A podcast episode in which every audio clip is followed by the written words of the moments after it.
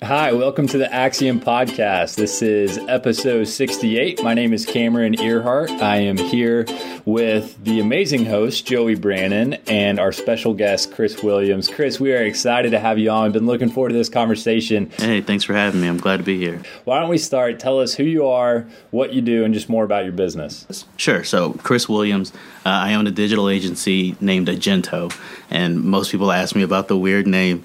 Uh, so, I'll, I'll, just go ahead and uh, you know uh, confront that now.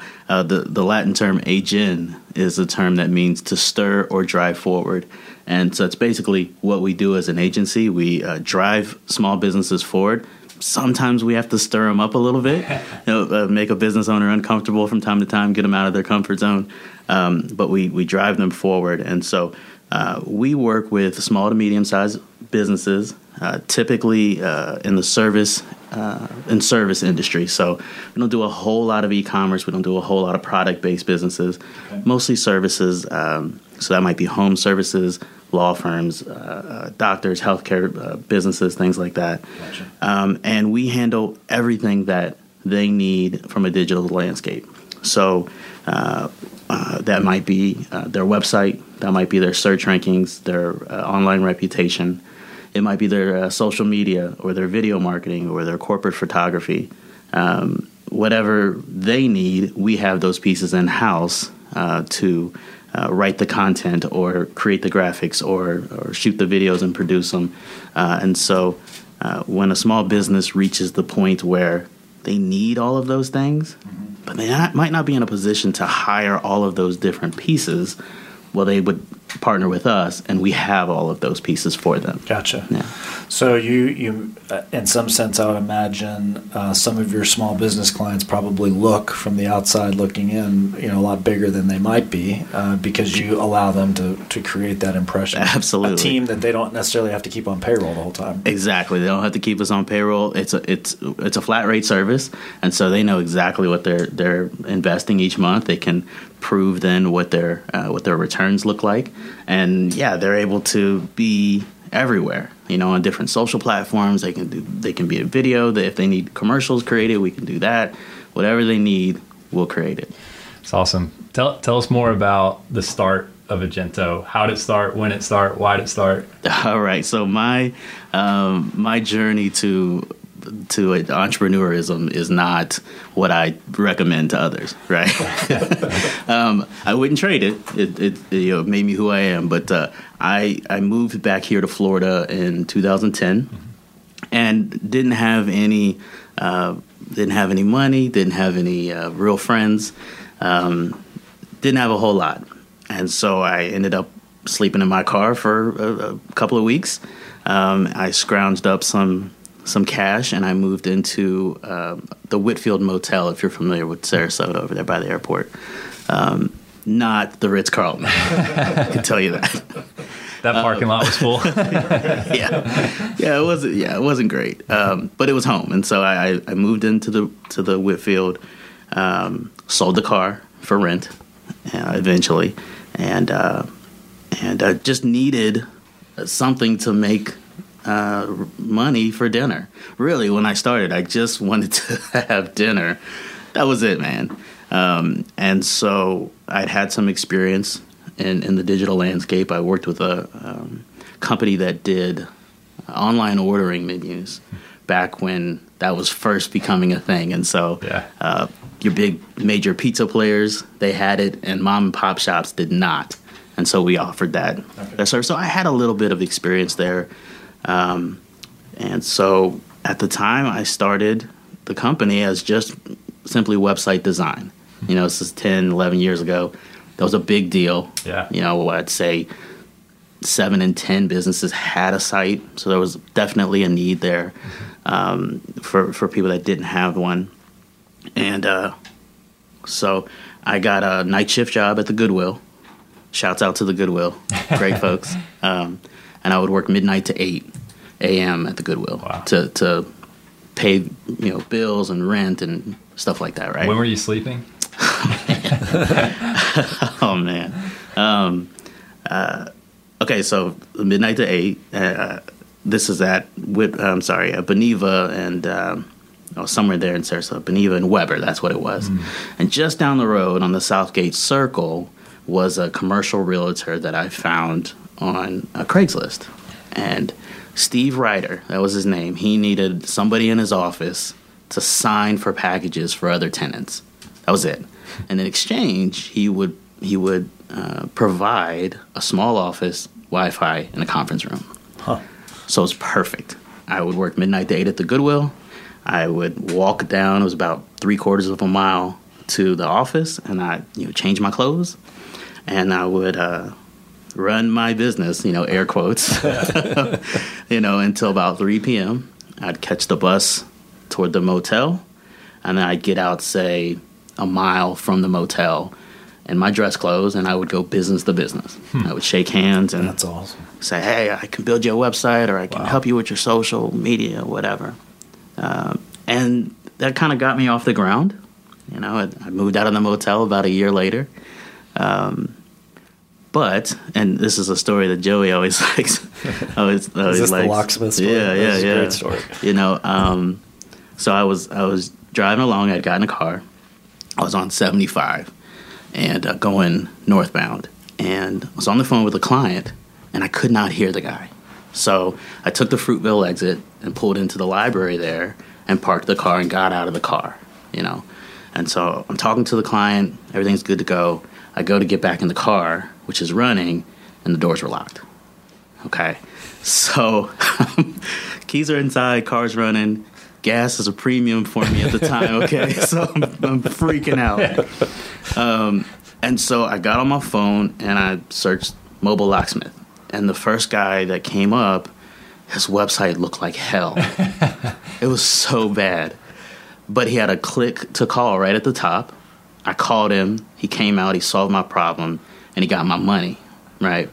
Because he solved my problem. And it hit me that it really didn't matter if you had this pretty website or if you even had like a professional website, so to speak. As long as you were the first thing, the, the, the first solution to somebody's problem on that list, and you could solve that problem, you were going to be successful as a business owner. And so I changed everything about the business hmm. and to and evolved it into what it is now. You know, where we handle everything that, that a small business needs to make sure that they're the first thing that people see and they can solve the problem. So a lot of SEO. Sorry. A lot of SEO, you know, nowadays it's, it, there's a lot of reputation management as well Okay. um, and just the, the, the, the plain simple fact of putting a business everywhere. You know, because I, I turn to Google and most people do, right? Yeah. But what about the guy that searches on Facebook or, the, or, or is on Instagram all day or is you know, nowadays on TikTok or wherever they are? They got to be there. Yeah. So, so, So- when is your next book, um, Lessons from a Locksmith? When does that come out?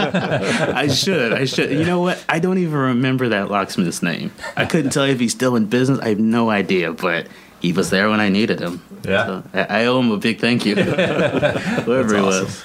It's a great story. I like to. I want to go back too to the um, where you said you would stop a mile short of the hotel Yeah. in your dress clothes and get out and go door to door and say, "Hey, do you have a website?" It reminds me of a story that a lot of people may not know, but the entire staff leasing industry kind of started in our backyard here uh, with a company called Staff Leasing.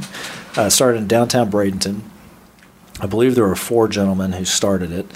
And uh, their routine was they started their business basically on Manatee Avenue in Bradenton. And they would start in the morning, and they would two on one side, two on the other side. Actually, I think they were all working on the same side of the street because the story was they would go door to door all the way until lunchtime. They would they would stop for lunch and they would all kind of compare notes, and then they would cross the street and work their way back the same way they had come. Yes. And they just did it day after day after day. And when they finished with one major thoroughfare, they go to the next.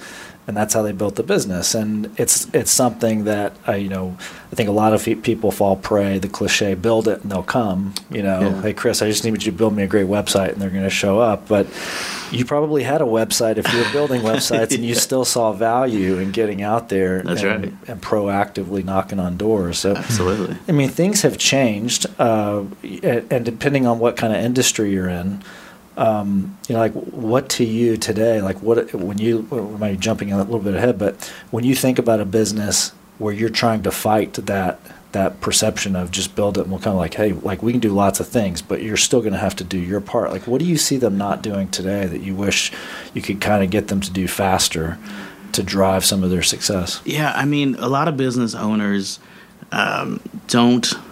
A lot of business owners try to do it themselves, right? So they may be not great at Facebook ads, and they'll try Facebook ads Gotcha. rather than with. In my case, I I was, you know, that stuff wasn't really around that po- you know that big at least back then, um, but I was good at just talking to people. And, and side note, I still got a whole lot of no's and a whole lot of get the hell out of mouth. you know, I still got a lot of those, but I was good at, at talking to people, and so you know, I would. That's why I chose to go business to business. But there are a lot of business owners that are like, "Oh, I'm not gonna, I'm not gonna go business to business," and they may be good at talking to people, but they're not gonna go business to business because they don't want to get the no, right?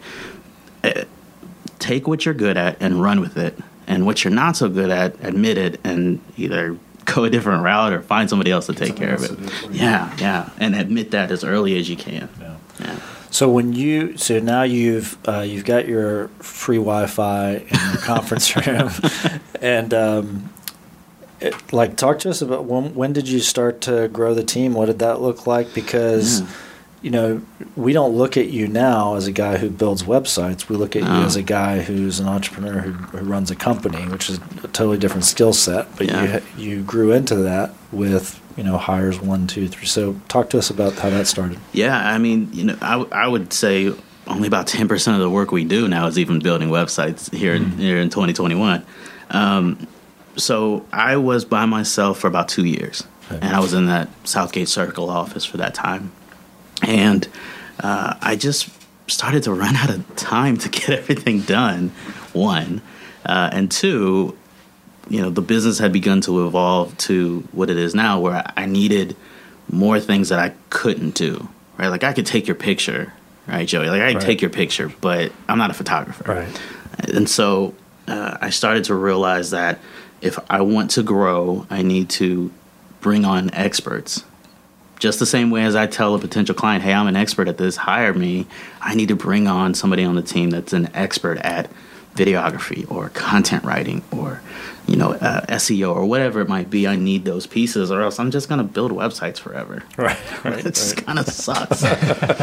you know, um, so yeah, I, I, I hired my my first two employees were content writers, uh, and that was because I wasn't a great writer, but content we needed so much of it, and it would take so much time out of my day to try to create content for clients. I just needed an expert, so I brought on two women, uh, and they and they uh, wrote a ton of content for me.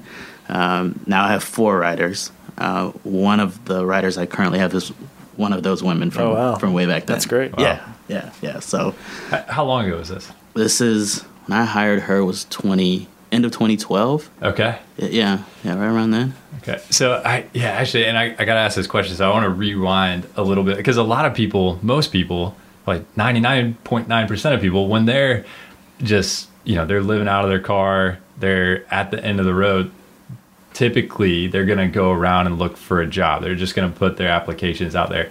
What inside of you decided no that's not that's not the route i'm going i'm gonna i'm gonna go and i'm gonna start my own business i'm gonna find my own business is it just this entrepreneurial spirit you have or is it something else Yeah, it, it could be, uh, you know, a little bit of an entrepreneurial spirit. So I, I moved out at like at like 19, right? And I moved into a place that had a garage in it.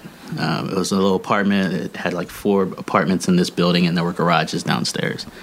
And I had a buddy that worked at a junkyard that would sell me uh, aftermarket stereos and subwoofers and amps and all that stuff from cars that had been repossessed. So he would, you know, they were going back to the factory. He would strip them and sell them to me, and so I would sell those to friends and then charge them to install them. And so I'd sit in my garage and install. So I've kind of always had the, you know, maybe not going back to a lemonade stand as a kid or something, right? But I've kind of always had that do it on my own attitude yeah Um, so maybe, but you know, I always go back to I was just hungry, man. Like, and that's not a cliche. literally I was hungry. literally hungry, bro. Like, I, I really, I really wanted dinner. And uh, when I lived in the motel, I, I made a habit of buying hot and ready Little Caesars pizzas Five dollars. Five dollars. Incredible deal. It was a great deal. Yes. And I would make those pizzas last like two, two and a half days, man. So Breakfast, lunch, and dinner. I'm telling you. So, which was great, but after so many months, you kind of like, man, I wish I could afford something else. You know, so that, that's really all it was. I was just hungry. Yeah. Yeah. You uh, you talk about hiring people like one recognize hey i'm not great at content writing. I can do it. It takes me too long. I can Right. take your picture but i'm not a, i'm not going to be able to do good videography.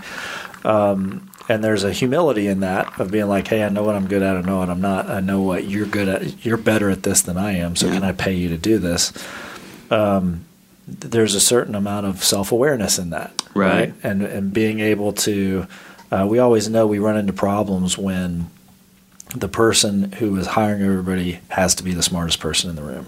Right. And they're like, well, this, there's kind of a cap on growth here because if you have to be the smartest one in the room, business Right. really isn't going to exceed your individual capacity. So, how did you come by that? You seem to come by it pretty honestly, or maybe maybe you had a come to Jesus meeting with somebody in your life who was like, "Hey, Chris, you suck at this." You know, like, how would how would you say you've been able to develop that self awareness skill set? I've had plenty of people say, "Chris, you suck at that." um, I, you know what? I kind of did have a come to Jesus moment uh, in the in the motel. You know, I, I I am a Christian guy, I'm a man of faith. I try to be a man of faith. Um, I, did have a um, a night where I kind of just said, you know what, it's in your hands. So just point point me in the right direction. I won't ask any questions. You know, give me give me some good wisdom to make the right decisions. And yeah, I guess one of the things that came out of that was this brutal self awareness, right? Like I, I I realized very early on in my journey that I was good at some things and really not great at other things, like really bad at other things. And um, you know, coming to that realization, I think I think without coming to that realization, I don't think I would have grown. Um, and so I always, you know, recommend that to especially new entrepreneurs. Figure out what you're great at, and then you know understand and admit what you're not so great at, uh, and then find ways to. I use the term trick trick yourself. Um, when I started in 2010, me as a person was not great with money. I'd get some cash, I'd spend some cash. What are we doing here, right? so I I had to put things in place uh, to trick myself into paying bills on time, or to you know making sure that if there were expenses for a client's business, I paid those things up front rather than doing it you know scrounging for it at the end of the deal or, or whatever. So. Um, you know, I, I admitted that to myself and, and other things. We're not going to talk all about all, all the things. All We'll be here ears. all day. Um, but you know, I, I admitted those things and found ways to um, put uh, tactics in, in action. And you know, Joey, I, I don't remember. I don't read a whole lot of books. I'm still working on your book, by the way. uh, I don't read a lot of books, but I do remember I, I read a book, and and I couldn't tell you the author or whatever, but in there was this uh, idea that the human brain, uh, when it develops or writes down or plans out these actions that are going to make things better, you get the same chemical response in the brain when you plan it out as if you actually did it. So what happens is a lot of people set goals like, oh, I'm going to lose weight for New Year's resolution, right? And they get that chemical response of they actually went out and did it when they didn't actually do the work, right? And so I, I, I became aware of the fact that writing these plans down is cool, but I have to trick myself into making sure they get done, or else it's not going to get done. So What No, are, what are some of the things that you would look back? You mentioned money as one. Um, what are some of the things that you've you've said? You know, I, I have to find a way to get. I'm not. I may not be naturally great at this, but if as a business owner, as a husband, or as a father, like I, I want to be good, uh, I'm going to have to develop this thing that I'm, and I'm going to have to trick myself to do it. I like the. I like where you're going with. Like I had to find ways to trick myself into doing these things because they're things that I, Yeah. I wanted to do. I just maybe didn't have the the natural inclination to do. like some other things, time, time management. Uh, my wife will tell you that I'm like I'm a stickler on time, right? Like, uh, and she may look at that as like Chris is really good with time management. But Chris, me, I'm not great at like if if I'm left to my own devices, uh, I will show up to things late. You know, I'll forget things. I'm I'm I'm quite forgetful. so, I'm admitting where I'm wrong here, right? Where my shortcoming is. Um, so I had to uh, early on put things in place to make sure that I showed up to places on time. That might be the calendar or whatever, you know, back then. Nowadays, I plan out every hour of the workday.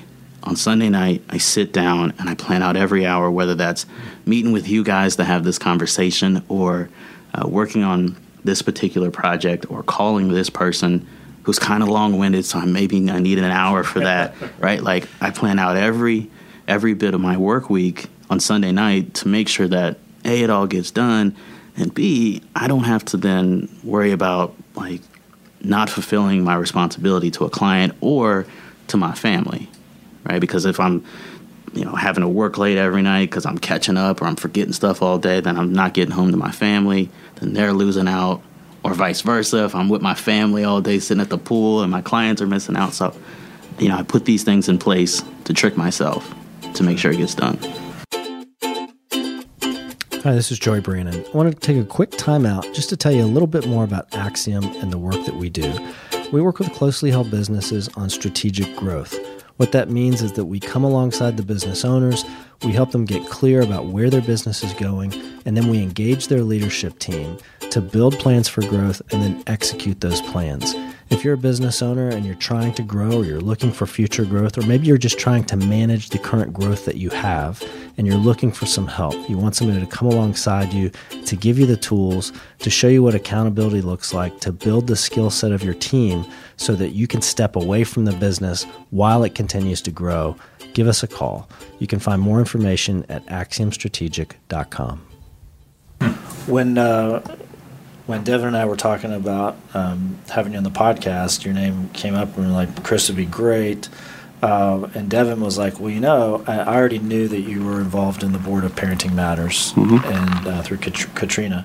And then Devin's like, "Well, he's also Salvation Army board. I know he's really involved in the community. Like, has that always been part of how you roll as a business owner? Is that something that where you pulled into those roles? Is something you went and, and sought? Like, what does it look like for you to be involved outside the office?" you know giving back to the community is is, is something i've always had even as a kid my mom would drag me down to the city gospel mission and we'd serve soup and i would hate it as a kid you know but it's always been something ingrained in me right um, when i started the business I, I couldn't do those things. They weren't even a priority. Um, i was one of those people. I, I've, I've been in the line of the salvation army right? Um, and so when business was was good and I had enough money to provide for myself, for my family, I uh, I wanted to give back. I wanted to get back into doing those things, and so I started serving dinner at the Salvation Army probably 2012. You know, every week, every Wednesday night, and uh, and uh, and that was really the extent at that time of my community involvement. You know, it more or less checked that box for me, right? Um, Parenting Matters came to me, I'd say six years ago. I think I'm in the last year of my term, so I think it's six years ago. And they knew that I was involved, you know, just in giving back to the community, and they knew what industry I was in, and they need they had a need there, and so they asked if I would uh, join the board, and I I didn't know what that meant, you know, back then. I'm like, what, uh, what do you want me to do? Um, and I needed to learn more about the organization as well. And uh, you know, everything that I learned about the organization, about them helping parents and children, um, though it was parenting related, spoke to me a different way. It spoke to me about um, you know the upbringing that you have and and whether or not you end up on the street. So that, so there was a direct in my brain. There was a direct connection to your upbringing to whether or not you ended up, you know, uh, an addict or on the street. Um, and, and I, st- I differentiate those two, Joey, because I, I don't consume alcohol. I've, I've never been a drug user, and I ended up on the street. And I had a good upbringing, right? so like things can things can go right, and you still slip through the cracks, right? but uh, I felt that I could make a difference, you know, eh, with Parenting Matters, and so I joined the board back then. Um, and then about three years ago, the Salvation Army asked if if I'd be willing to serve on their board, and Like, hey man, you've been serving soup here for a long time. yeah, man. Yeah, yeah. It was a honestly was a dream come true. You know, um, I had kind of reached a point again where business is, was keeping me really busy. Now more on a managerial side than on a on a do everything side. Um, and it was kind of hard to get there every single Wednesday. And my office is in Sarasota. This is Manatee County. So it was it was a perfect fit, and you know to go from a guy in the food line of the Salvation Army to being on the board was was a dream come true. Yeah. Um, and then about a year ago, they asked me to to take on the role as chair. So I've been there ever since. Uh, I'm curious, like, what have you found in both of those roles? You're obviously called to lead. You know, like you're people see you as a leader, and they're like, "Hey, we we need Chris as part of our group." Uh, what have you been able to bring to bear? I think every business owner, uh, professional who serves on the board, kind of brings they bring something uh, to their board service. What is it that you would say you've been able to bring to your board service as an entrepreneur? Because we see a lot of attorneys, engineers, Yeah. community leaders. Uh, I'm always interested to hear from the entrepreneurs. Like, what is it about your entrepreneurial skill set that you're able to bring to the board to enrich that organization? Well, you know, certainly, you know, marketing, uh, you know, my marketing experience and, and pu- promotion, public awareness, things like that. Those absolutely come into play every every month, every meeting. Um, but specifically with the Salvation Army, I, I'm able to give them. Look, the people on the on on boards, like you said, attorneys and doctors and stuff like that. They do things the right way, meaning they went to high school and then they went to college, right? They got their degree, right? right? They got their degree, they got educated, and then they went out into the world, and now they're giving back. That's fantastic, and that's the way you should do things. I didn't do that, but it gives me uh, an insight that they can never understand. Right? I'm able to tell them, "Hey, we can make a, a real difference if we do this," because the people in line are feeling this, and I know because I was in line, but you know, so I'm able to give them that insight where maybe they wouldn't have it any other way. Um, and and parenting matters is, is yeah, it's mostly mostly on the marketing side.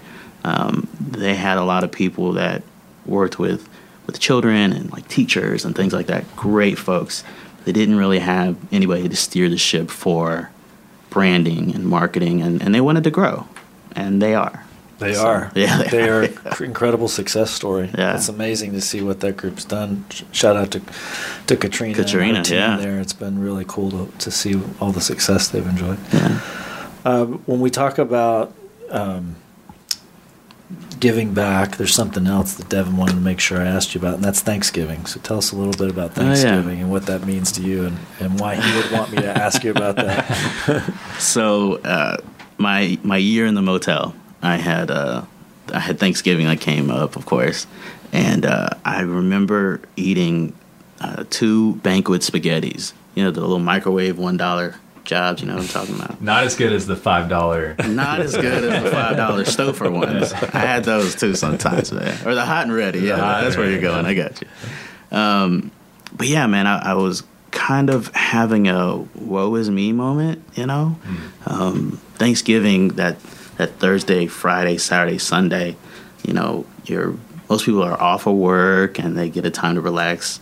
Um, from being an as being an entrepreneur, like I couldn't go talk to clients on Thursday or Friday. You know what I mean? Right. So I just had this lull moment where I was kind of down on myself, and I'm eating these spaghettis, you know, um, watching the TV on the rabbit ears, you know, whatever.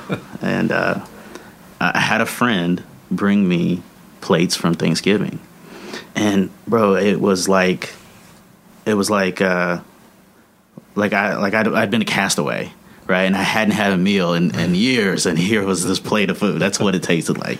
It was so fulfilling. And the next morning, well, that night I went to sleep. I felt great, you know. And the next morning I woke up re-energized. My battery was was was recharged, and I just hit it, man. Like I went I went out, you know, that weekend and started talking to potential clients. And so when the business grew, I looked back on that and thought, man, how many people were are in the same position that I was? Because when I lived in the motel, like I had a roof, right? I got air conditioning. I had some clothes. They were old and dingy, but I had some clothes.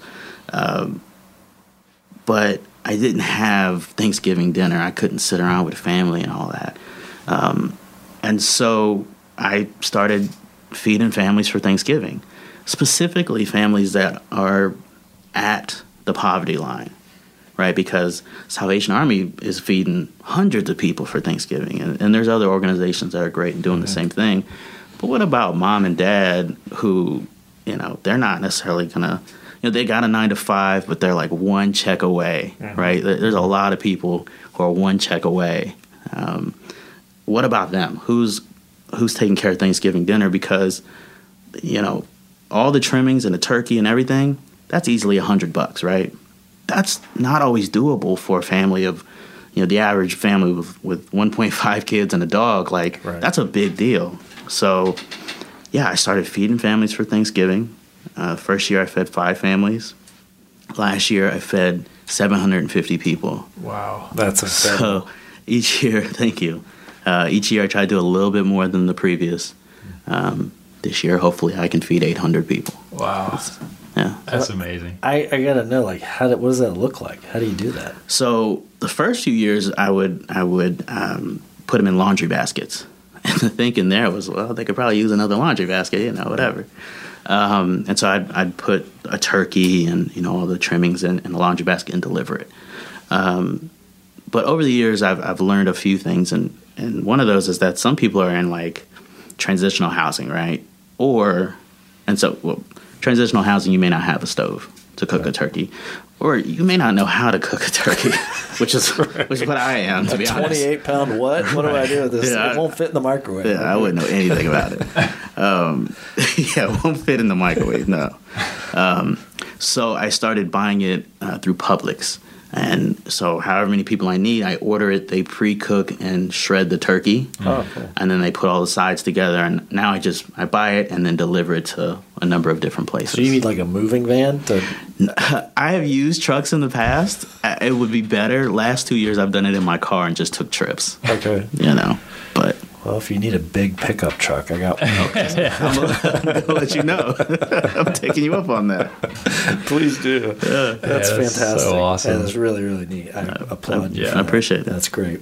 So you're building this culture around giving back at your Yeah. company, and and you're you're obviously not just going in and telling your employees like, "Hey, I want you to give back." Like you're leading by example. Yeah, well, you're yeah. doing so. You are the chief giving back officer. That's right.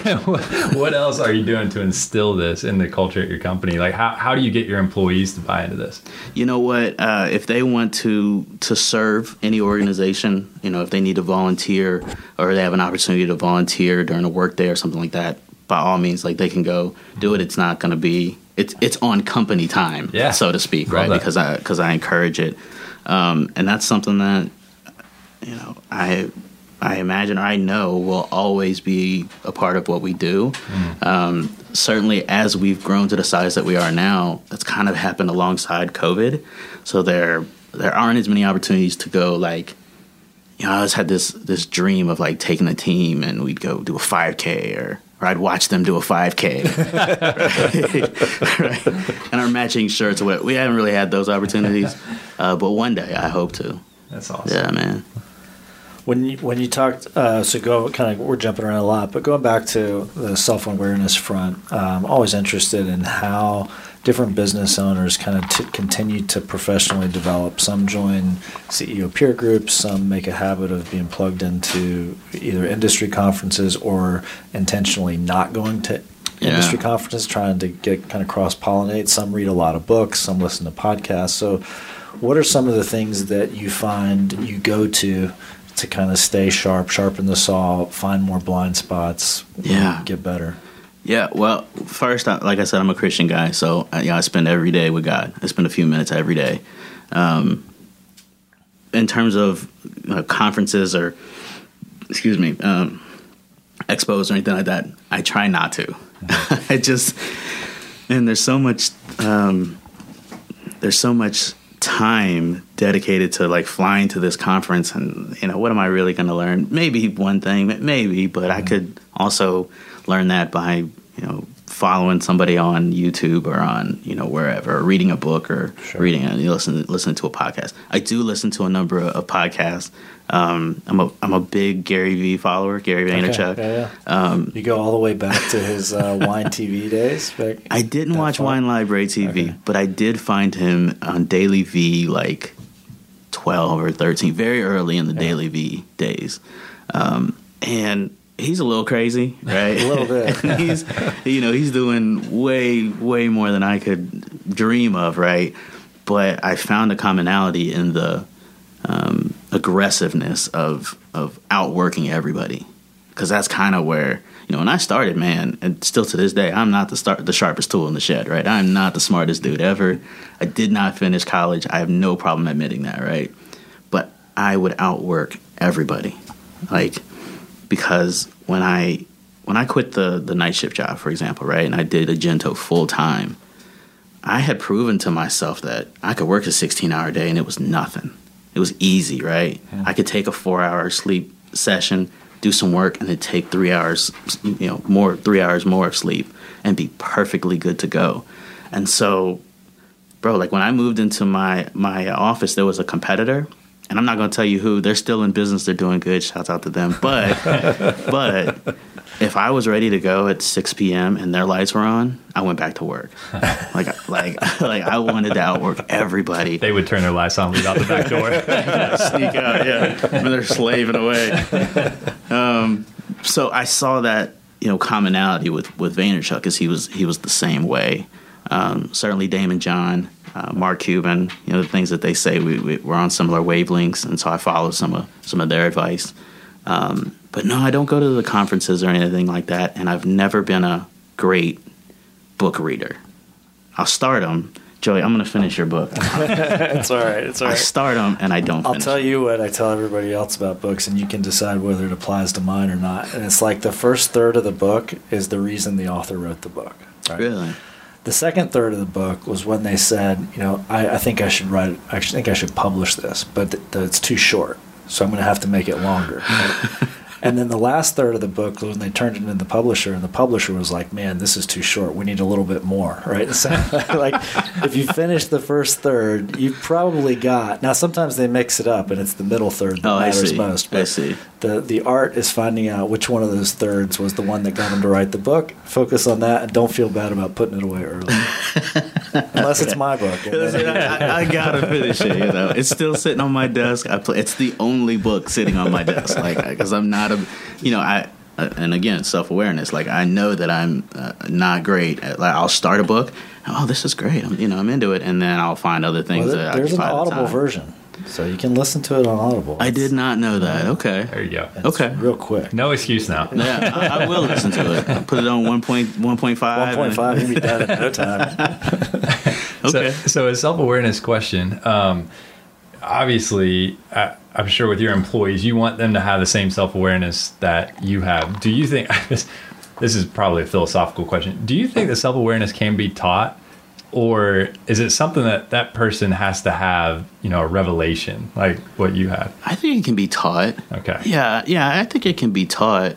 You know, the content that that we produce, right? The people that we are is directly related to the content that we consume, right? So if yeah, if somebody's around somebody else and and they're they're being preached to or I guess that's not that's not the term I'm looking for, but they're they're seeing the example of somebody who's very self-aware and the benefits of being self-aware. Uh, yeah, I think it can be learned. Yeah. So so somebody joins your company and maybe they're you know they're not at your level yet, self awareness or humility, whatever you want to call it, but they spend enough time with you. They see you admit your mistakes, admit your faults. Yeah. You know, ha- recognize people who have strengths that you don't have, and and you know that kind of rubs off, and you see them begin growing in those areas. Is that what you're saying? Yeah, yeah. All right, yeah, I love that. All right, we were having this conversation earlier, and that's why I wanted to ask the question because uh, it's just no, that's Cameron's just- taking really good notes. yeah, right this now. is yeah. This, this podcast is more for just you know my benefit. got you. We can go have coffee anytime. That'd be great. Go chill out. no, that's awesome. I I, be, I certainly believe so. I, I- I guess I hope so. Yeah, right. even more. um, you know the the at least from a like a what you're good at, what you're not so good at standpoint. the people on my team are really good at what they do, and I don't ask them to do you know, really anything. Like I don't ask content writers like, hey, why don't you take a stab at this logo? Like I, I just don't. And they probably could do a good job, but I, I just I know that they're great at this, and I want them to run with that. Mm. You know, so maybe I, I, guess I see them growing a little bit. Yeah.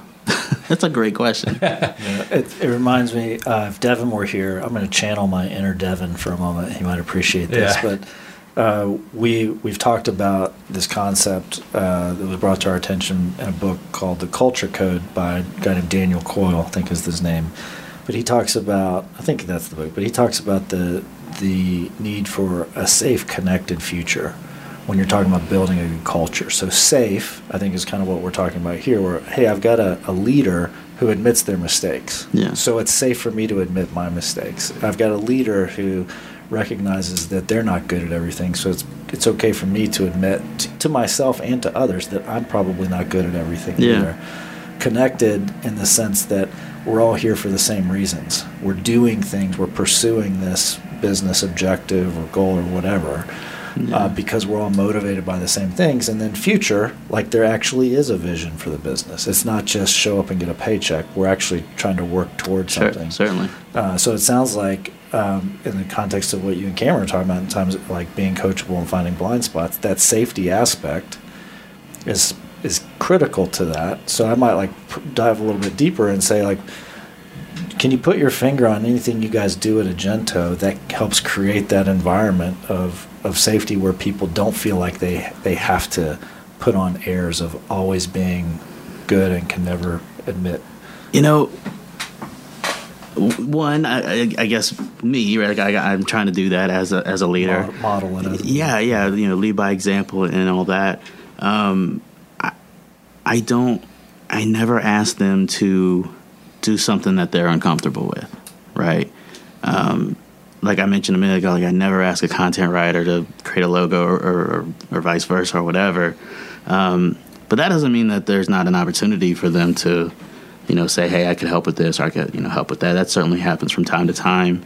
Um, I think that, I think that, like you said, them seeing me uh, being able to admit my my shortcomings, yeah, hopefully that opens the door for them to do that. But uh, off the top, I'm I'm not ever going to ask them to do something that they're uncomfortable with. And I, I mention that when we're you know, I have a very informal interview process, so to speak. You know, uh, when I when I brought people on. So, but it is something I bring up. I'm, I'm never going to ask you to do something you're you're not comfortable with, you're not experienced with, ever at all. How do you balance that with a desire to see them grow? You know, like you, you, you might hear things like, you got to push them out of their comfort zone. You know, yeah. so maybe there's sometimes when you want them to be on the, like, how does that fit in?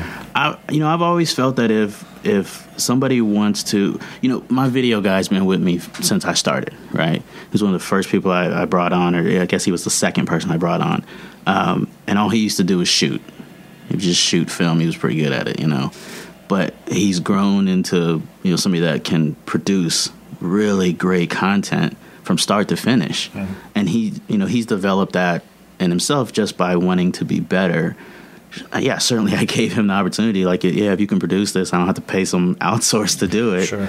Uh, you know uh, but he wanted to be better at his craft. And so he learned it on his own and now we're able to put those tools to use uh, and I'm very thankful for that.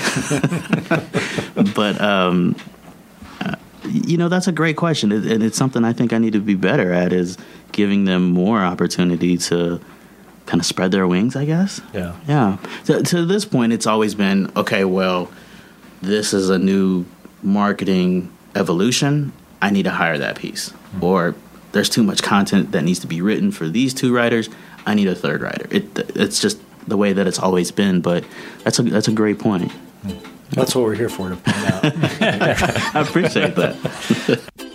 Hi, this is Devin Dash at Axiom Strategic, and we just want to take a moment to to break in our episode. And first of all, just thank you for listening.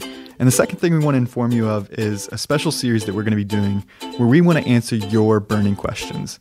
If you're a business owner or you're a professional working for a business, and you have a burning question um, that we can put our minds to and, and, maybe help you, you know, think strategically about, do not hesitate to, to reach out to us. We're going to be putting together a string of episodes where we're going to be answering your questions.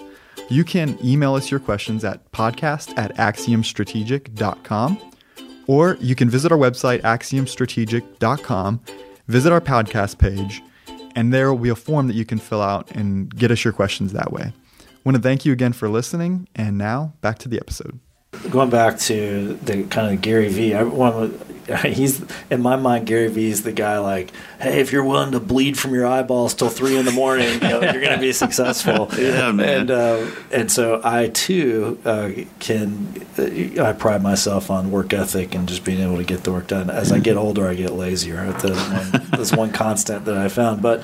Um, how do you balance as as a man of faith and who wants to meet his calling to be a great husband and father like how do you balance that? What have you done personally to make sure that that doesn't become an idol that that doesn't become something that takes a priority bigger than you want it to have? That's a great question. So uh, i would say at other points in my life it was an idol right?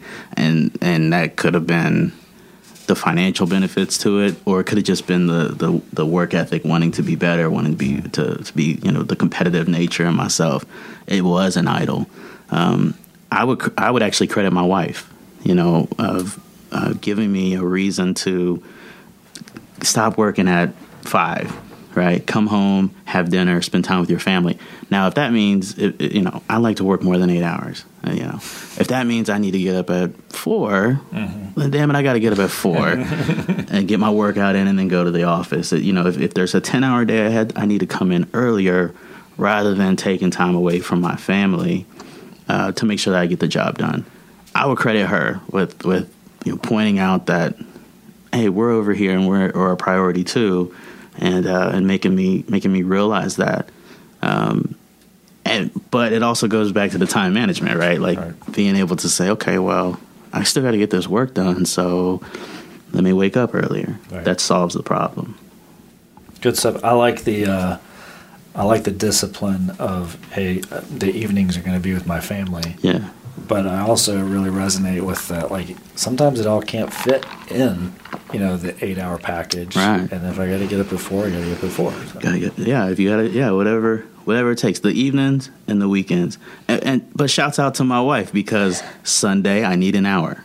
I got to sit down and plan the week so that all this other crap can get yeah. done. That was not, we didn't talk a lot about that, but that is uh, I I first probably read about that plan the week on Sunday nights in Seven Habits of Highly Effective People. I think. Oh yeah. Stephen Covey talks about the That's different right. roles you have and kind of each, you know, what are your big rocks for that role for the week and put those on your calendar because mm-hmm. if you don't mm-hmm. put them on your calendar, it's something that I've tried to do. Uh, you know, if it's not Sunday night, it's Monday morning. I will say, if I do it Sunday night, I sleep way, yeah, way better. so much better. There's a big difference, and it's almost. I, you know, I think I've heard people talk about this, like you know you can you can go to bed and your subconscious is kind of figuring things out for you right. based on what you were mm-hmm. focused on right before you, you went to sleep and i can say that it's funny how mondays just kind of flow if i've done the planning sunday night That's right. you, know, you kind of wake up and you get to the office and the thing that you were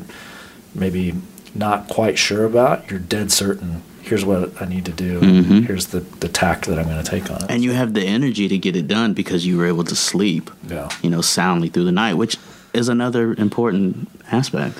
Yeah, again, one of those things that as you get older, Cameron's the baby in this group. So oh yeah, yeah, yeah. But he's he's uh, he and Chaylee are their world's getting ready to be rocked, so that's exciting. So he he'll be dealing with sleepless nights. Oh, we got one on the way. Yes, we do. Due in December, and uh, it sounds like I enjoy sleep a little bit more than you do. So you better get it in while you Congratulations, man. Thank you. Appreciate that.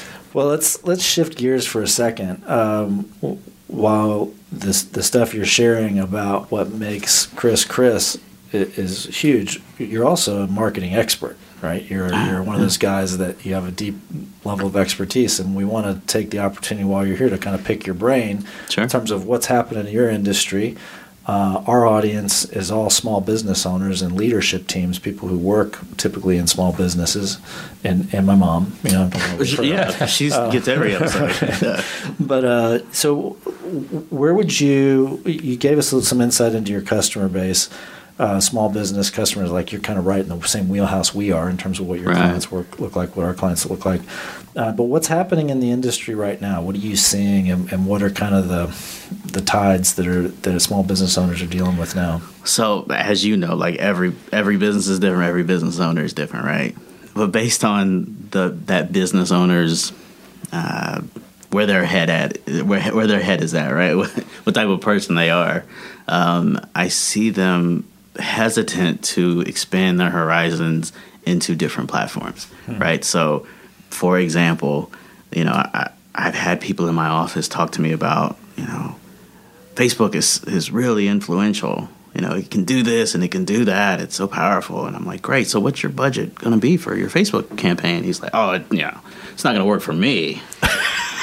like, what you just said? It was like influence the election. That's powerful stuff, man. Like, what are you? What's going on? You know, they they have their mind made up, and and that may be because they've they've tried something before and it didn't work out, and then oh well, if I did it and it didn't work, then it it just can't work, right? They they just kind of give up on it, which I get. Is there's human nature to that, right? Um, I see a lot of that though. I see a lot of business owners not willing to to try the new thing that that may help them. You know, right now LinkedIn is a really popular platform. Um, Vaynerchuk has called it uh, what's the term he uses? Uh, underpriced attention, right? Which to me has just always meant there's more people consuming the content than there are people creating mm-hmm. content, mm-hmm. right? Facebook was like that, Twitter was like that, Instagram was like that. LinkedIn right now is like that. Hmm. But I was with a business owner yesterday that could really benefit from using LinkedIn, and he was just like, "Nah, it ain't gonna work for me." Now, to his credit, he was killing it on TikTok, so you know he's at least stepping out. But they're they're not they're not often willing to try the new thing, whether that means learning it and doing it themselves or hiring somebody like us. Wait, so killing it on TikTok for business purposes? Oh man, he's killing it. Yeah. All right, tell us more about that. oh yeah, yeah. Shouts out to Kevin Hill. yeah, yeah. Uh, Kevin Hillman. He uh, he has a an app called Restflix, and it's like calming uh, sounds and visual visual content that you stream like you would Netflix. And I mean, I'm a person that falls asleep, you know, with the TV on right? Uh, like a lot, like a lot of people. So the idea is this won't keep you up at night or wake you up in the middle of the night. This will help you relax and get to sleep. It's pretty cool. And TikTok, I don't know if you're using TikTok. I'm not. Man, don't Joey get, is though. Don't get on uh, that. I get, I had, to get off of it because it's too addictive. It, it takes it'll take up so much of your time, man. Yeah, but you you scroll, right? So you're just sitting there scrolling and you won't fall asleep. You get sleepy, right? But you won't necessarily fall asleep. So this is an alternative, and yeah, he's presenting that alternative to TikTok users. It's brilliant. Interesting. Yeah. Okay, so for TikTok, probably more B two C than B two B. I'm guessing. Yeah, mostly. Okay. Yeah. I mean, you could B two B on it, yeah, but more B two C. Okay. I just had to because TikTok to me is a foreign land that yeah. I don't want to venture towards. so, so I'm just curious. yeah, it's a, it's it is very addictive. You know what I will say is it's a tool that entrepreneurs can potentially use to their benefit, but I highly uh, recommend they not use for their entertainment. okay. Like, okay. You will not get your stuff done. Yeah. Yeah. But I think you're you are in, in a field where you just says like they're they're reticent to move into new things. Right. Um, it's a lot different than it was 20 years ago. Like 20 years ago, I'm dating myself. Uh, but I remember uh, talking to a guy who was a marketing. He's a former marketing exec for Procter and Gamble, and he clued me into how the pizza industry worked. You know, and in Yellow Pages, and so in the in um, in the olden days, like Verizon, it probably wasn't Verizon, but say AT and T would show up at your pizza parlor and they'd be like, "So uh, you just opened your pizza parlor. We want to get you in the yellow pages so we can drive business." And be like, "Okay, how much is going to cost me?" And they quote me this outrageous amount of money. But when they when I've signed on the dotted line, they gave me a phone number, and they they would hang a blue telephone on the wall. And then the Verizon guy or the MCI guy would come in and he'd be like, "Hey, we want you in the yellow pages." And be like, "Okay, well, how much is that going to cost?" And he'd quote you an insane amount of money. He'd give you a different phone number, and there'd be a black telephone on the wall. Really? And so the business owner sitting in the pizza parlor is watching the black phone ring or the blue phone ring, and every time one of those rings, it's kudos to my my, and it's very simple, Mhm. right? We talk to business owners nowadays, and it's like, well, yeah, I met with my my uh, metrics company and they explained to me how I'm making money, but I don't know. Yeah. Right? They they could tell me how effective they are, but I can't. I don't see the phone ringing, and, and our sales are down. Um, and you know, if it wasn't, I mean, Cameron's. Um, you know, we've had stories with business owners who are like, "Yes, I'm, I'm doing billboards." Right? Again, Yeah. like very simple. I'm not saying they're not effective. It can work, But yeah. there are things that are very easy to understand wrap your head around. And there's things like LinkedIn and Facebook and TikTok and Right. you know others that are SEO that it just in general seem like a black box. And so how do you like uh, what have you found is helpful like uh, uh, um, I'm, I'm, I'm kind of asking for us you know so like how, how can we you. go into a business owner and be like hey we need to up our marketing game and there are some channels here we're probably not using what do we have to what do you say to convince them to, to take a flyer on some of these things or make it not seem like a flyer so it's a bit easier investment Well, so th- th- there's a couple of questions there, right? Like, and before I answer it, I will say I hear this every day from like I hear it every day from business owners are like, "Oh yeah, I've done this. I don't know how to read the analytics. I don't know how to make the decision based on those analytics." Or my marketing company is giving me these reports. They say they're doing a great job. I don't see it, Right, right? right. And and I want to be careful because I am not a salesperson. I, so this is not like a, a sales pitch or whatever. But uh, what I would say is a track everything down to down to the phone calls. Uh, we implement call tracking. A lot of agencies do, uh, but that means tracking the calls that are being produced from the campaigns, not the calls that are coming in total. Right? Right. So if you hand your business card to somebody and you generate business, that has nothing to do with your digital agency. Right. Right. So they shouldn't be getting the blue phone credit Right, right, exactly. for that work. So track everything that you can track and be over communicative, right? Um, this morning I had a conference with a with a client of ours, right? His phone calls are up, uh, his lead forms are up, everything seems to be good on the data side. And my first question to him was, "Are they tire kickers?" Like, you know, we've recently made this change. You're aware of it. You know, the last three weeks is is a, a good measuring stick so far. What type of leads are coming in? Are they buying? Are they ready to buy? Are they tire kickers? And he said, No, no, they're ready to buy. Great, but if if I don't ask that question, a lot of business owners don't want to ask a dumb question, mm-hmm. and they think, well, you know, he says he's doing a good job. I'm not going to ask. There's no way for for us to communicate to each other. Hey, these leads suck. you know, Right. they're calling, but they they suck. Uh, something needs to change unless we have that conversation. And so, hopefully, your agency head is telling you those things. Uh, but if not, start asking questions. yeah You know, there's nothing in your contract or agreement that says you can't call and ask questions. So ask questions. You know. Well, uh, when you talk to your clients, uh, w- w- say like after their first year of working with you, like what does success look like? What like the journey from day one with Agento to day three sixty five? So it depends on what their goals are, and you know I, I mentioned to you that I I don't I never sell sell right. I don't ask for a sale. There's no sales consult consultation. It's just a consultation. And one of the questions I asked during that consultation is, "What are your goals for the next 12 months? What are your goals for the next 24 months?" I want to know revenue wise and other things. What are the goals that you're trying to get to with John Doe business? Uh, if that's an uh, outrageous number, then they're not realistic and they're probably not a good fit, right? but if it's a if it's a realistic, achievable number, then we can talk and we can continue. Uh, success looks like getting to beyond that number. Like I, I want them to get to beyond that number. Um, when we partner with somebody, I, I want them to look back and say, "Damn, making that decision 12 months ago was the best decision I could have made for, you know, for my business." Um, but in order to do that, we have to have those those conversations, like what's working, what's not working, you know, things like that.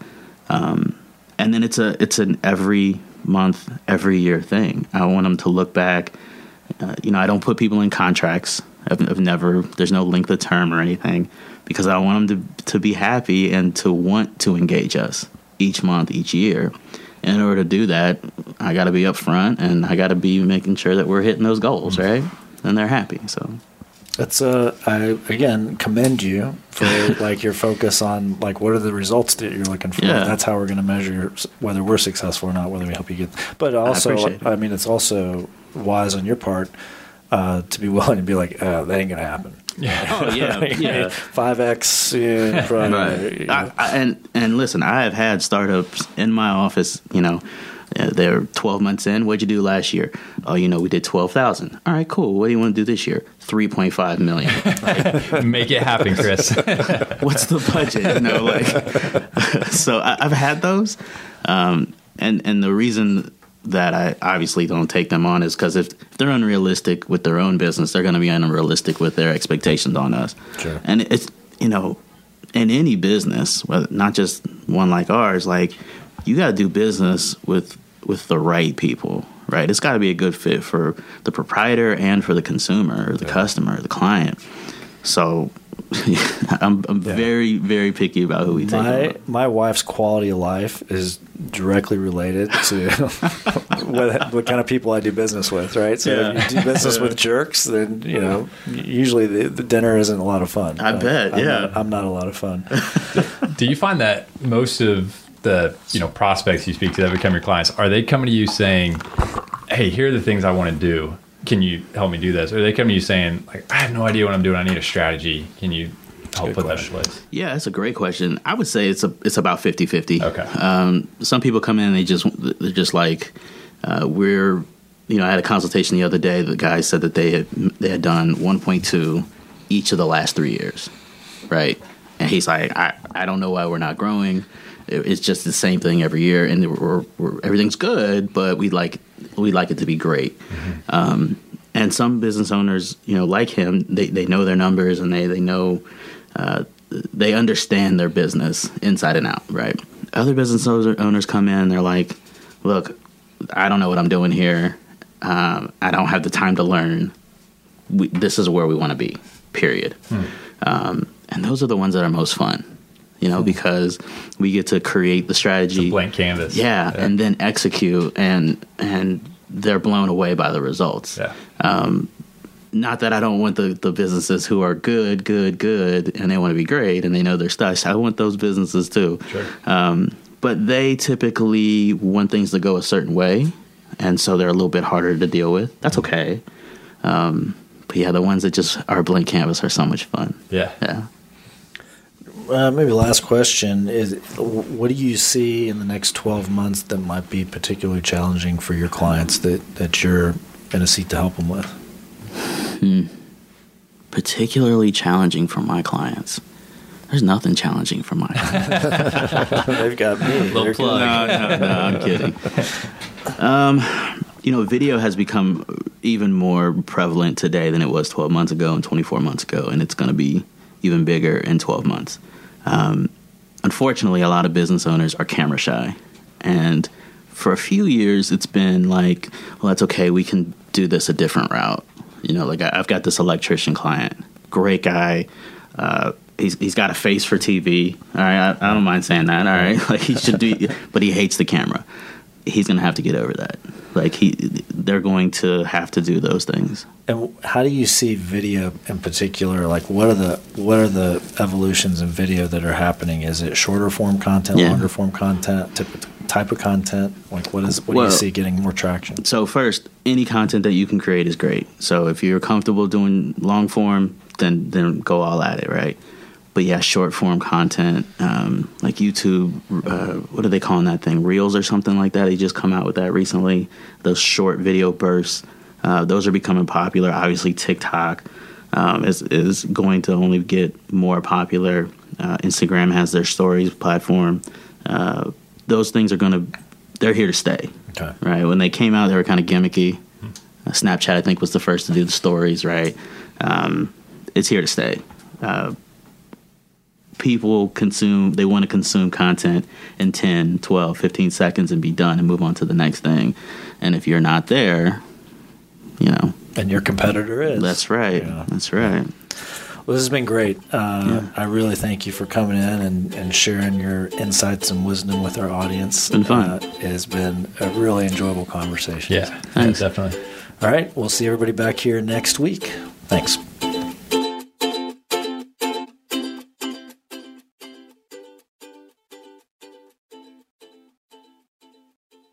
All right, so I did want to circle back. Uh, sounds like you guys were. I stepped out of the room for a second. Side consultation. You guys, yeah, you guys started the after show without me. That's good. Um, I want to go back to something that is tangential, maybe, but important. Uh, we're talking about the ability to see blind spots, right? Yeah. And the ability to uh, feel like you're in this safe place, and the the uh, the stakes aren't so high for admitting you're human Right. that you'll you know put on this false humility. Um, and it strikes me, you, you you said I'm a man of faith. We are. We all share the same faith. We love Jesus and and endeavor to do all we can to serve Him.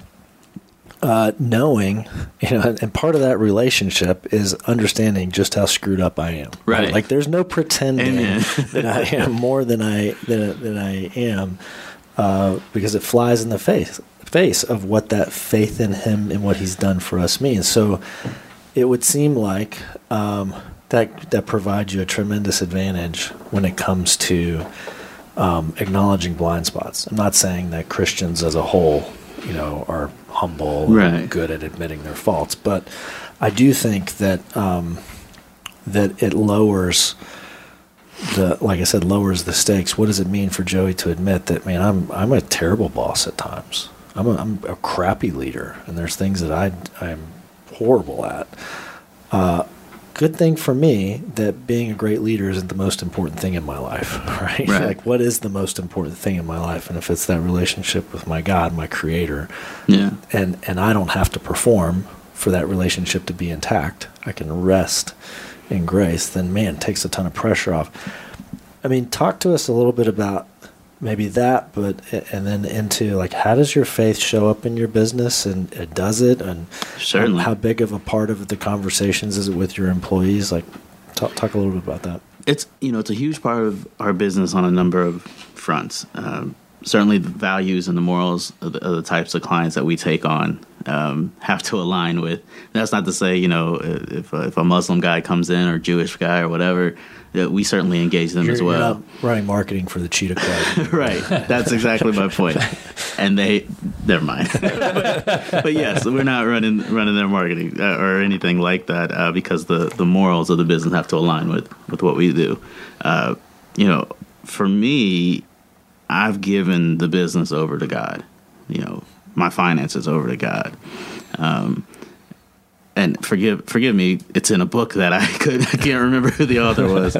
I read years ago that um, you know if you went to the airport and you got on a plane and and you arrived in your destination, Cincinnati is where I'm from. So I arrived in Cincinnati, and then my bags weren't there, and I went to the ticketing office and I said, "Hey, my bags aren't here." And they said, "Okay, well, where's your baggage claim ticket?" And I said, "What are you talking about? I left it in the lobby. Didn't you get my bag?" they would think I was crazy because I never gave them the responsibility. I never turned it over to them. And the same is true with things in your life and God. You got to give those things over to God and let Him take control of those things. So, you know, with my finances, I'm a, you know, I'm, a, I'm an avid tither. Um, uh, and very disciplined tither because that's what I'm commanded to do. Uh, and I'm giving that over to him. And so I don't have to worry about, you know, where the revenue is coming from or where the money's coming from because that's for God to worry about. I don't have to worry about it. And so, as you said, the pressure of not having to worry about where rent is coming or uh, mortgage or, or whatever because I know it's taken care of.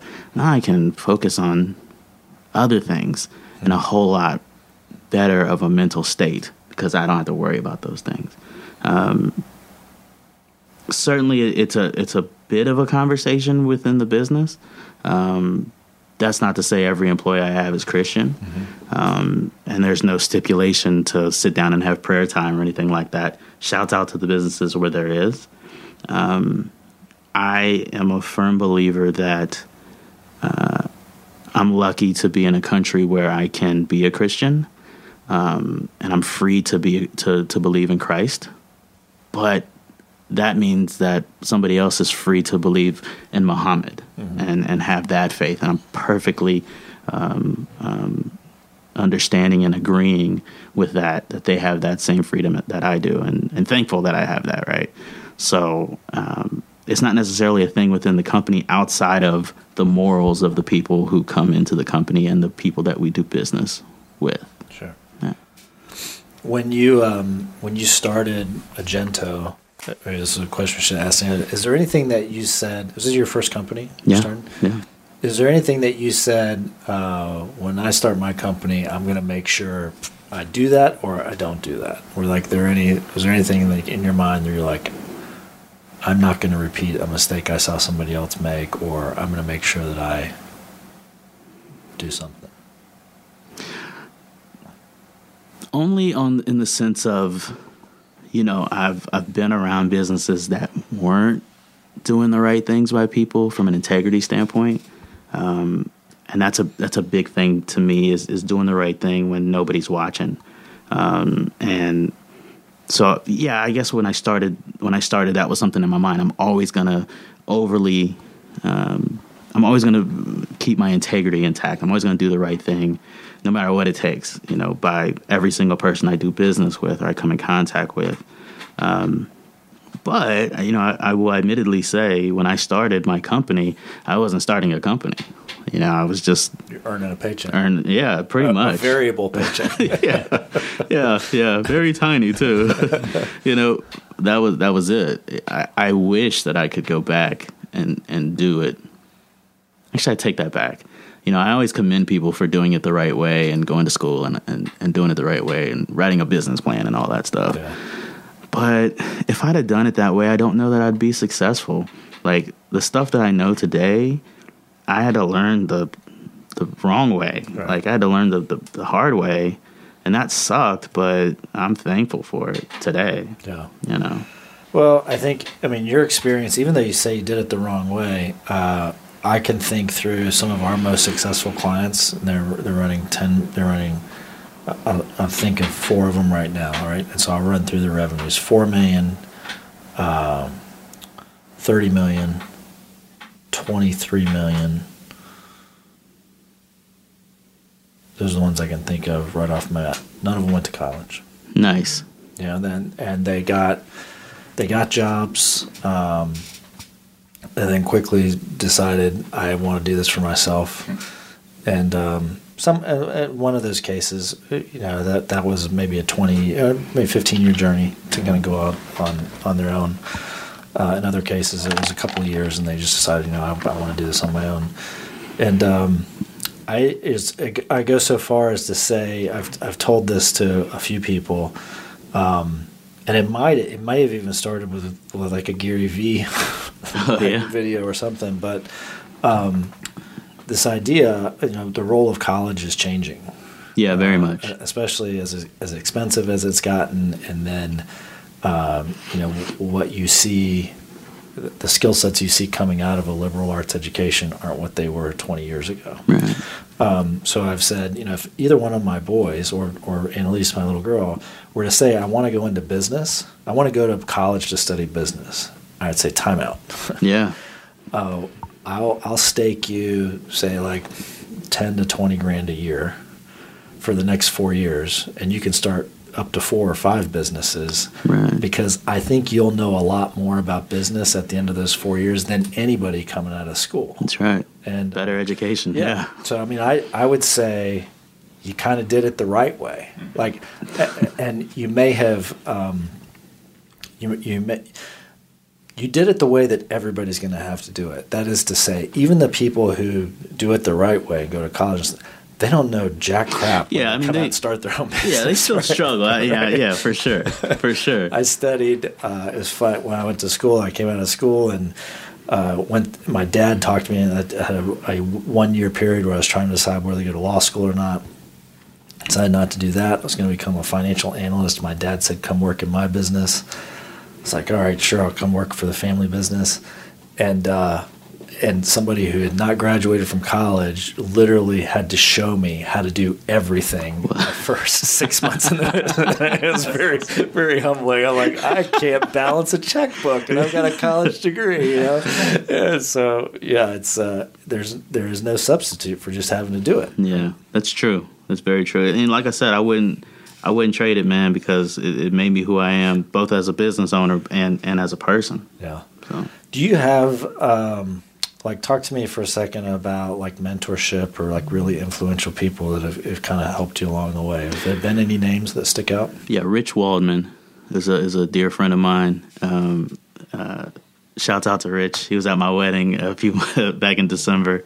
Um, so Rich had a company like mine uh, years ago, years and years ago, uh, and I ran into him uh, at a client's office, a, a law firm, and so we went out, had lunch or maybe dinner or something like that, and you know he was telling me about his history and whatnot. And at the time, I I was, oh, I don't know, maybe three years in. I, you know, I think I had just done my first hundred grand in revenue, right? Like I wasn't doing much, right? Um, and uh, he's like, you know, you're doing a lot of good things, but you're, you know, if you did this, this, this, and that, you would really, really blow up. And I'm like, that makes a whole lot of sense, but like, you're brilliant. So I tried, you know, all the things that he that he told me to do, and he never steered me wrong. Like, like, and so from that point on, we'd go and have you know lunch. We'd meet at this Chinese place, and every time I talked to him, just in conversation, I'd pick up just a little nugget, you know, that I could implement into my business. Uh, whether that was from his days running a, a, business like mine, or just in general, you know, being a business owner, and uh, you know, everything from how selective I am with with the people I do business with to uh, the way that I handle hiring and employees, uh, everything uh, I've kind of learned from him uh, along the way, at least at least partially, and uh, so he's been he's been huge. Certainly, there's some others that um, you know that I won't name. I've, I've I've been around a lot of business owners, and I've learned what to do. I've also learned a lot of what not to do by being around a lot of business owners. So. Um, I I would tell you, I would tell anybody listening to listen to the people around them, listen to everything, consume as much as you can, um, especially from people who have been successful in business. You know, consume as, as much of, of of ask them questions, even if you think it's a dumb question. Ask them questions and get them talking, and remember everything that they say. Yeah. Remember, we were talking to Mike Thackeray a few weeks ago and uh, who was it that he and his partner like they reached out to somebody else? It, it might have been um, oh, i can't remember but basically like th- this older wiser seasoned business owner gets a call from these two young guys and is like hey like we want to come pick your brain about what it's going to take to be successful starting this business. And he just he had such a respect that these two guys would like step out of their comfort zone and be like hey like can you tell us what we should not be doing and what we should be doing? Yeah I remember that yep. and uh and you know like what do you have to lose? Uh, exactly. What do you have Yeah. to lose? Yeah. like ask those questions watch what they do all that. Yeah. Yeah man. Anything else that you uh Ah, you guys up for a five dollar hot and ready after this? man i haven't had one in years there's one one more thing. Uh, so you have a, a practice of not doing business with people in the same industry in the same geographic location as an existing client. So if you're doing an AC company in Sarasota, you're not going to do another AC company Exactly. in Sarasota. So um, there I, I can see kind of pros and cons to that. Like one, like if you if if you go to school and learn how to work on an AC company and what's relevant in the market, like why could you not you know help other companies be successful? But do you look at it as there's uh, there, i don't want to give away somebody else's secret sauce that we've helped them develop to a competitor? Is that exactly. okay? Yeah you know uh, one of the when the business began to evolve one of the things i ran into a lot was that clients were or potential clients were working with you know abc agency right and when i looked at that agency to learn from them I saw that they had four or five of their competitors, and I thought, okay, well, how can they tell, you know, John Doe Plumbing that they're doing the best they can when AC Plumbing is across the street and they're also a client? They're telling them the same damn thing. And so for me, I felt like it was like foul, you know, to to look somebody in the eye and be like, "Hey, we're doing everything we can," when when that can't possibly be true. So yeah, we take on a a client we call them a, a partner. It's, it's, a partnership, and I can't, in good conscience, take on that partner's competitor uh, and then you know promise to do the best I can for him. So we mark off a geographic area, and when their competitors call and they call, we turn them down. Which con, eh, you know, yeah, I, I, yeah you might say, well, we're losing business, but pro that client of ours knows that we've got their back. Right. Well, I can see the side of it from a retention basis of like, yeah. hey, if I am that AC company, and I and I let Chris and team, right. If if I say I don't want to renew, he's gonna be working for the guy across the street, and now I'm competing against Chris. exactly. I don't want to compete against Chris. Exactly. exactly. And I've I've said that to people before. like, you sure? Yeah. Yeah. Uh, that's good stuff. Well, thanks again, man. We really appreciate it. It's been a pleasure. I appreciate it. Awesome.